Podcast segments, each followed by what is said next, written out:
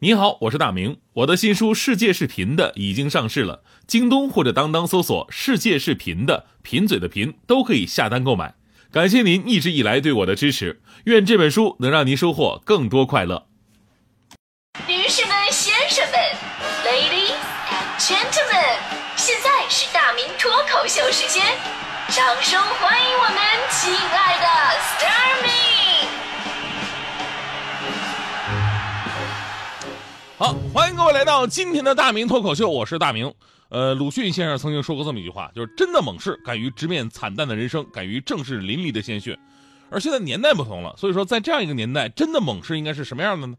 其实从我们八零后开始啊，就逐渐开始强调个性啊、勇敢呐、现在想想，我小的时候应该算是一个真的猛士。那会儿暑假啊，一结束一开学，老师让同学们交暑假作业啊，我当时脸不红心不跳，哈、哈，老师我忘带了，老师怒了。你开学不带作业，你带啥了？我微笑说，我带了一颗勇敢的心。然后老师就让我连同这颗勇敢的心一起滚出去了。上学那会儿呢，有的时候考试啊，那个题真的是挺难的。如果考不好的话，比方说你整个班级的成绩在全年级都是倒数的话呢，也会影响老师的绩效，甚至是这个评职称什么的。就有一次我们班整体的成绩特别差，结果我们班班主任就直接怒了。进来对我们一顿训斥啊！你们怎么学的呀？这些题老师平时没给你们讲吗？你们怎么就不会啊？是不是智商有问题啊？巴拉巴拉说了一堆。最后老师说了：“你们要是觉得自己智商有问题，你们可以站起来。你们站起来，我以后就不骂你了。”啊！当时所有同学都低着头啊，只有我一个人勇敢的站起来。老师愣了：“不是大明，你觉得你真的智商有问题吗？”我说：“那什么，老师，我这……那智商，我我智商有没有问题？我不知道。但但我觉得我不想让您一个人站着呀，我。”然后我又连同我的智商一起滚出去了。现在想想，我那根本就不叫什么猛士啊、勇敢啊，我那只能算是捣乱。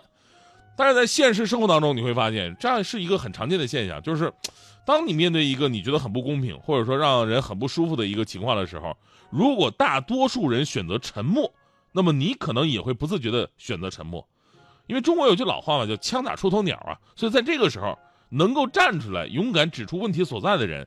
就成了当代社会真的猛士，呃，说个最近很火的帖子，说这个深夜十二点了，突然呢，在一个本来很安静的小学班级的家长微信群里边，有一位家长艾特了老师，结果瞬间让这个群炸锅了。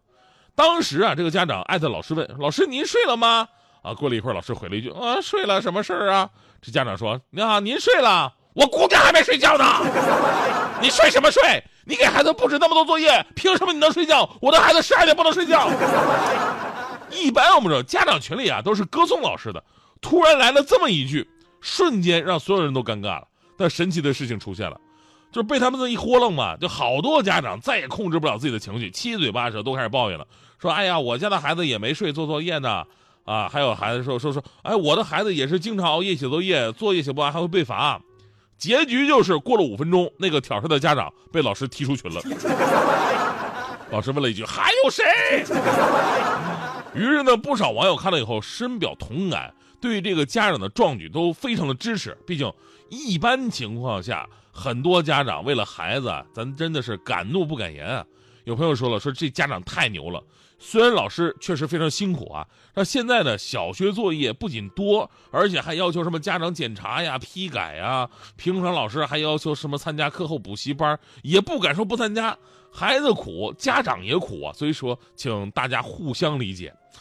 我昨天我看这个帖子吧，我就想，我今天哎，我正好脱口秀，我想说说这个东西，然后准备开始写脱口秀。当时我一看表，已经是半夜十二点了，我瞬间感到，其实我的境遇跟那个家长有什么区别？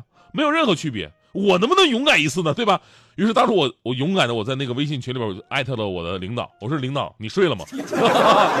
过了一会儿，领导回了一句睡了啊，什么事儿啊？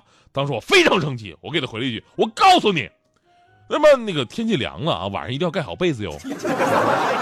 领导，我爱你，休息啊！哎，所以说，真的猛士真的不不是那么好做的，因为你们知道，呃，家长群也好，包括我以前也加入过某些大哥级的人物哈建的一个群，在里边基本上的套路都是群员奉承群主。当时我加入那个大哥建的群之后呢，我就是那个默默无闻的存在，潜水的，就是扔出红包的时候呢，我就再抢两个红包，然后呢发一个谢谢老板的表情，就这套路嘛。结果有一天也不知道为什么，他们开始讨论什么历史名著，说什么当年呃三国诸葛亮草船借箭，曹操为什么不放火箭啊？放火箭的话就没以后那么多事儿了啊，对吧？就那位大哥站出来，非常权威的说，这种历史演绎大多都是杜撰的剧情。当时施耐庵这么写，也是为了以后剧情发展而已。大哥说完话，无数人跟着说：“大哥，你说的对呀，群主我好崇拜你。”乌泱乌泱一大票人，啊，最后有个新加入说了一句：“哎，不对，那施耐庵不是写《水浒传》的吗？” 啊，群里边冷静了一会儿，然后显示该成员被管理员移出本群。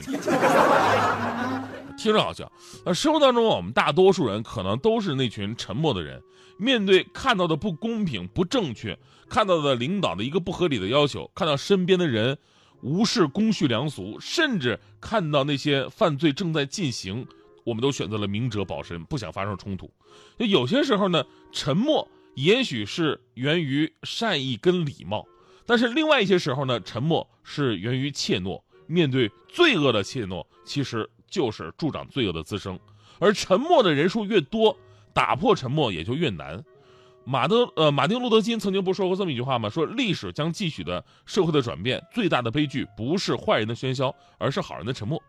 人们所恐惧的，甚至不是利益上的损失或者肉体上的暴力伤害，而是精神上被自己的同类群体而孤立。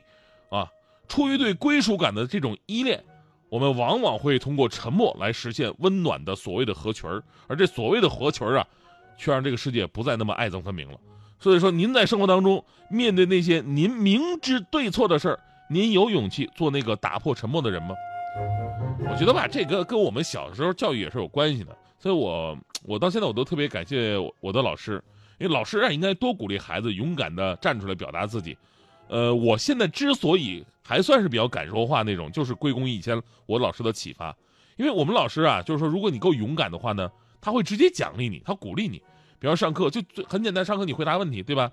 当时我们老师出了一道数学题，就是谁能答出来，大家伙都不愿意举手，那老师鼓励你啊，你要是能答出来，就直接下课，直接下课。当时无人能解这个题啊，老师说啊，求解啊，有没有人敢站出来的？